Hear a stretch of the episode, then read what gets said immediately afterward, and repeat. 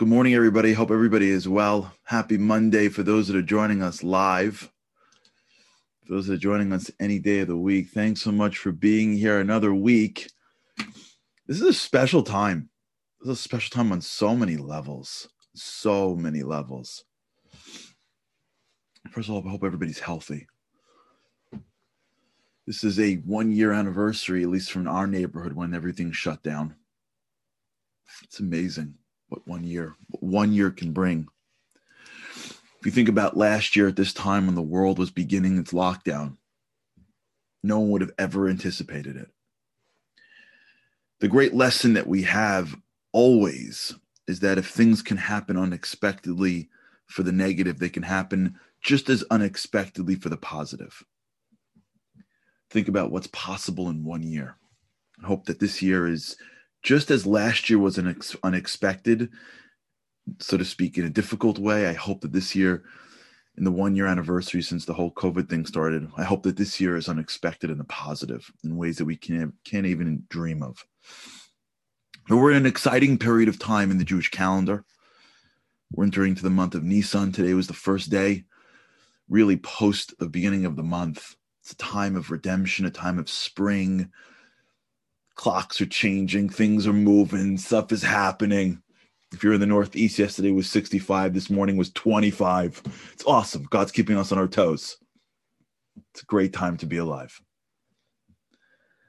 Last week, we we jumped around a little bit about we've been really trying to delve into this concept of understanding the emotions, the thoughts underneath our words. And I hope and I got some emails from it. So thank you so much for those that did that reached out. It means the world to me. It really does. About stories of people that um, said something or was about to say something and then stopped for a second and realized that it came from their own either self consciousness of them not being enough. And what we've been trying to do is really deepen the way we see things. Those aren't just words. There's thoughts a layer underneath that. Oh, wait, those aren't just thoughts, right? There's some insecurities beneath that. Oh, wait, there isn't just an insecurity. There is a focus underneath that on self. And when we start to realize that it is the I that is leading to the not enough, and we go from fixing the focus on I to focusing on you, then we'll fix the not enough, which will fix then the negative thoughts, which will, fin- which will fix then the speech. So much of our life is layers upon layers upon layers upon layers. And we live in the surface, we don't really make changes. We're just putting band aids all over ourselves. But when we have the strength and the courage and the curiosity to delve, we make a couple of tweaks, and then it impacts everything above it. What we're going to do now is we're going to like pivot a little bit. With the same way of thinking we're going to pivot. We'll get back to this stuff. It all is concentric circles. We're heading into the world of passover. Now remember i don't care what religion you're watching. It's all going to i hope apply to you whether you're going to have a seder or not. The world of passover is the world of the story. That's the goal. Teaching it's not just children. Remember, the rules of Passover is that you don't have to teach children. You could be sitting alone at a Passover Seder. You got to speak out the story to yourself. Others, in many ways, is just straw men for ourselves. A lot of times in life, when God tells us to do something for somebody else, what he's really doing is saying, fix yourself. I'm putting someone in front of you because otherwise it'd be weird to talk to yourself, but it's all about yourself. Like meaning fix yourself, grow. We're entering into this world of story. It's an amazing thing coming up. That we have this command to tell a story, to tell the exact same story that everybody knows. Ever wonder? We make this whole big deal people from all, all over come by. We have a Seder. We tell the stories of the time we were slaves in Egypt. By the way, we have an obligation to remember the story twice a day, every day.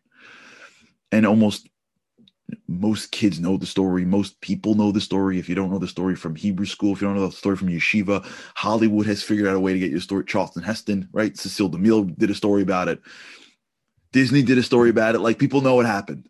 You know what I'm saying? Jews, non-Jews, people people know. We were slaves in Egypt, right? Pyramids, we came out, split sea. Like there's no no one's be like, what happened? Did we get out? Like, oh my God. Whew, thank God we got out because I was worried. No one's doing that anymore. We all we all saw the movie. So what in the world are we doing? Why are we so crazy about stories? So let's delve. Let's try to unpack this with God's help and talk about what a story is. I want to break I want to break down a story because stories are at the core of our society. The story, I was at a company once and we were talking about culture and they couldn't find their culture. And I said, Tell me your favorite story about the company. He was like, What? I'm like, Your favorite company story. Forget your culture. Forget the word culture. It's complicated. People th- people think that culture is like kumbaya. People think that like good culture is like a Cinco de Mayo party. They had a nice holiday party. No, that's not culture. Culture is the mental signals in which you you an environment has to tell people how to operate in that environment. Give me your best story. And they told me a story about a painting that fell apart. Someone spent all night putting it together they hung it in the conference room. The story that they remember is a story of someone who went above and beyond the call of duty.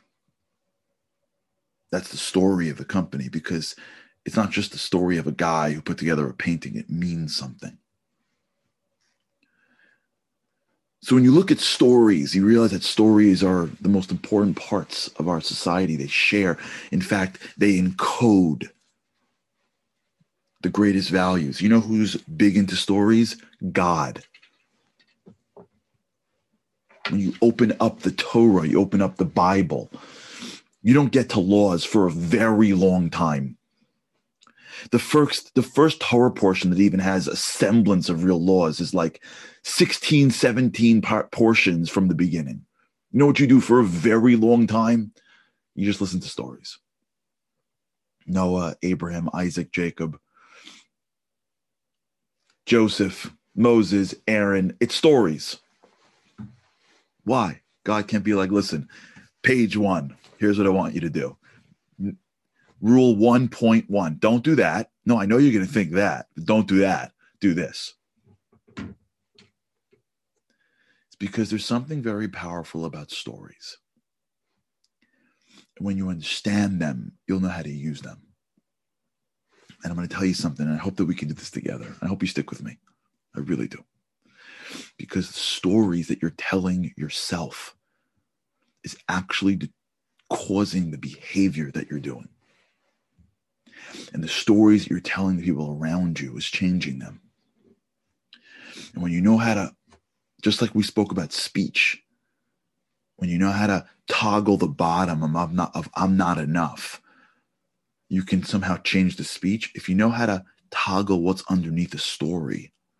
You know how to tell stories that empower and don't disempower. The whole story of Passover is not about the story of Passover, you understand? We know what happened in Passover. It's about the story. God wants us to become storytellers. Very much connected to what we just did, which hopefully we'll get into. So let's break it down a little bit. With God's help, let's talk.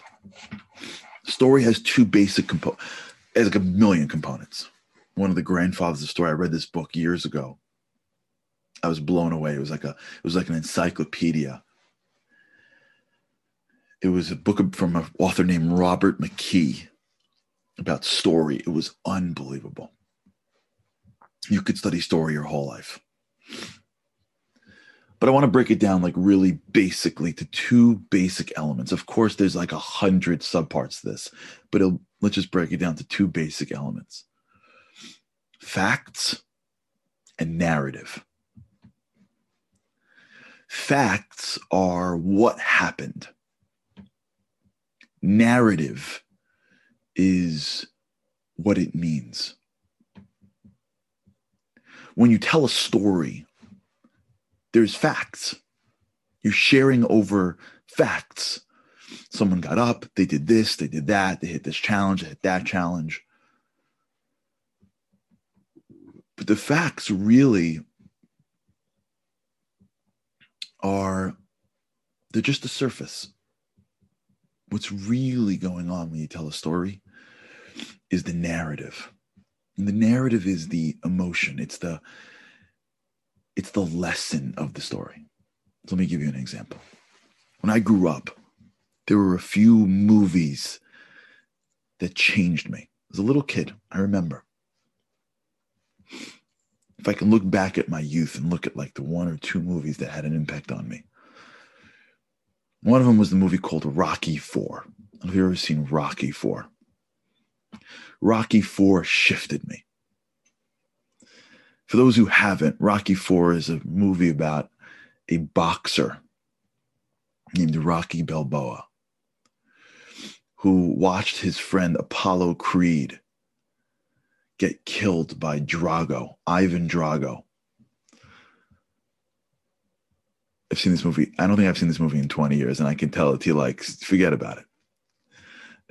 if he dies, he dies. Drago comes in, kills Apollo Creed. Rocky Four wants to take on Drago. It's an impossible task. He trains, hearts on fire, flies to Russia. Drago's got all like the latest equipment. Everyone remember this? Anybody here? Rocky's running up snow top mountains, doing push ups in a cabin. Gets into the ring, goes the distance, and beats Drago. I'm sorry if I'm spoiling this. Beats Drago in like, I don't know, like the hundredth round and wins. What are the facts of this story? Some boxer fights another boxer in Russia and ends with if I can change and you can change and all of us can change and they all love him at the end. What's the narrative of this story? The narrative of the story is you can do anything.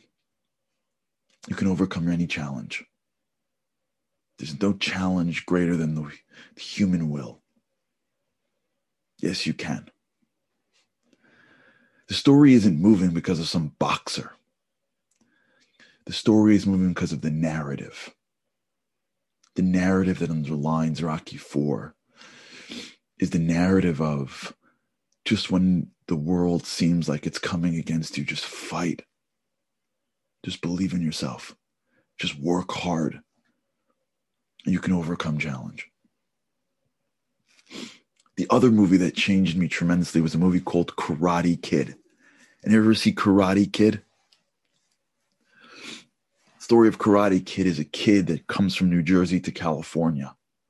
Remember? New Jersey, they all played soccer. California, they all did karate in this dojo. Cobra Khan, right? Is it Cobra Khan? And all these guys are like a bunch of punks. And they start beating up this guy named Daniel. And Daniel finds a guy, Mr. Miyagi, who is the the local handyman who says he's going to teach him karate. So he brings him to his house. He's waiting to learn karate, and meanwhile, he is waxing the guy's car. He's painting the guy's fence. Remember? Daniel-san. wax on, wax off. And over the course of the, the, the, the movie, it's Mr. Miyagi teaching teaches him all the intricacies of of karate. Finally, there's the final tournament, and the bad guys in that dojo. I forgot the name of the dojo, but I'm sure it's coming on. I forgot the name of the dojo. The bad guys are playing in this massive tournament, and you see like little little Daniel-san coming with Mr. Miyagi, and they go the whole tournament. And they get to the end of the tournament, and he's in the, the Cobra Kai. Thank you, Ken. He's sitting at the end in the semifinals, and they take him out. Do you remember? And he can't move. Mr. Miyagi comes in, and he goes, somehow does something to Daniel's leg. Daniel comes back, plays the final dude, the tough guy, the big guy, blonde, like very much like the bad guy in Rocky Four. Does some crazy move that he practices on some log in a, on a beach, and he wins.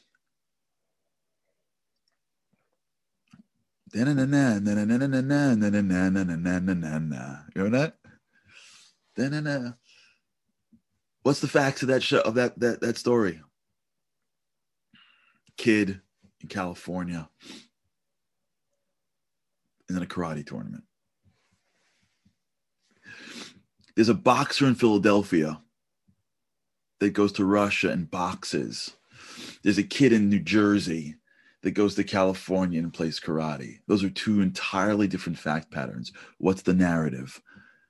The exact same thing. Overcome by challenge.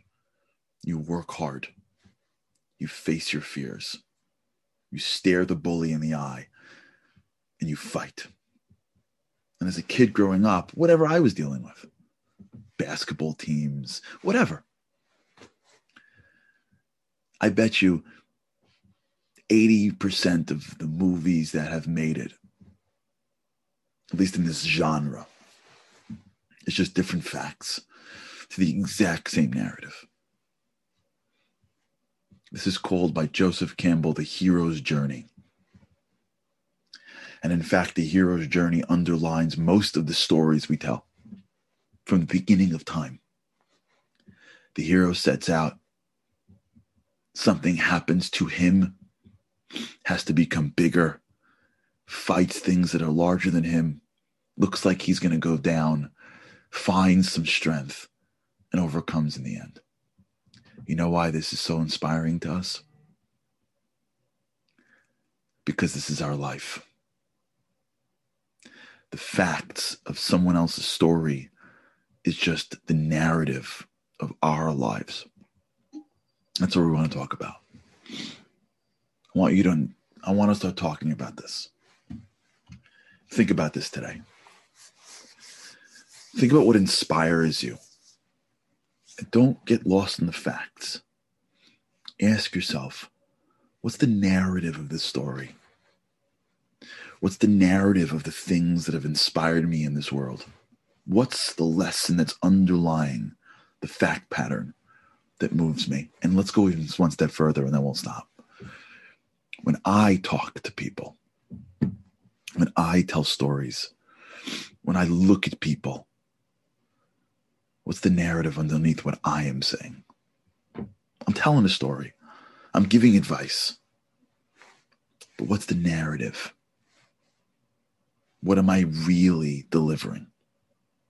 You'll see the parallel between speech to thought that's facts to narrative. All right, we'll continue this. All right, everybody. Thank you so much for allowing me to walk that memory lane, by the way. I just appreciate just speaking about Rocky and karate kid to somebody. So I appreciate you listening. All right. Have an amazing day. And with God's help, I cannot wait to see you again tomorrow. Have a great day.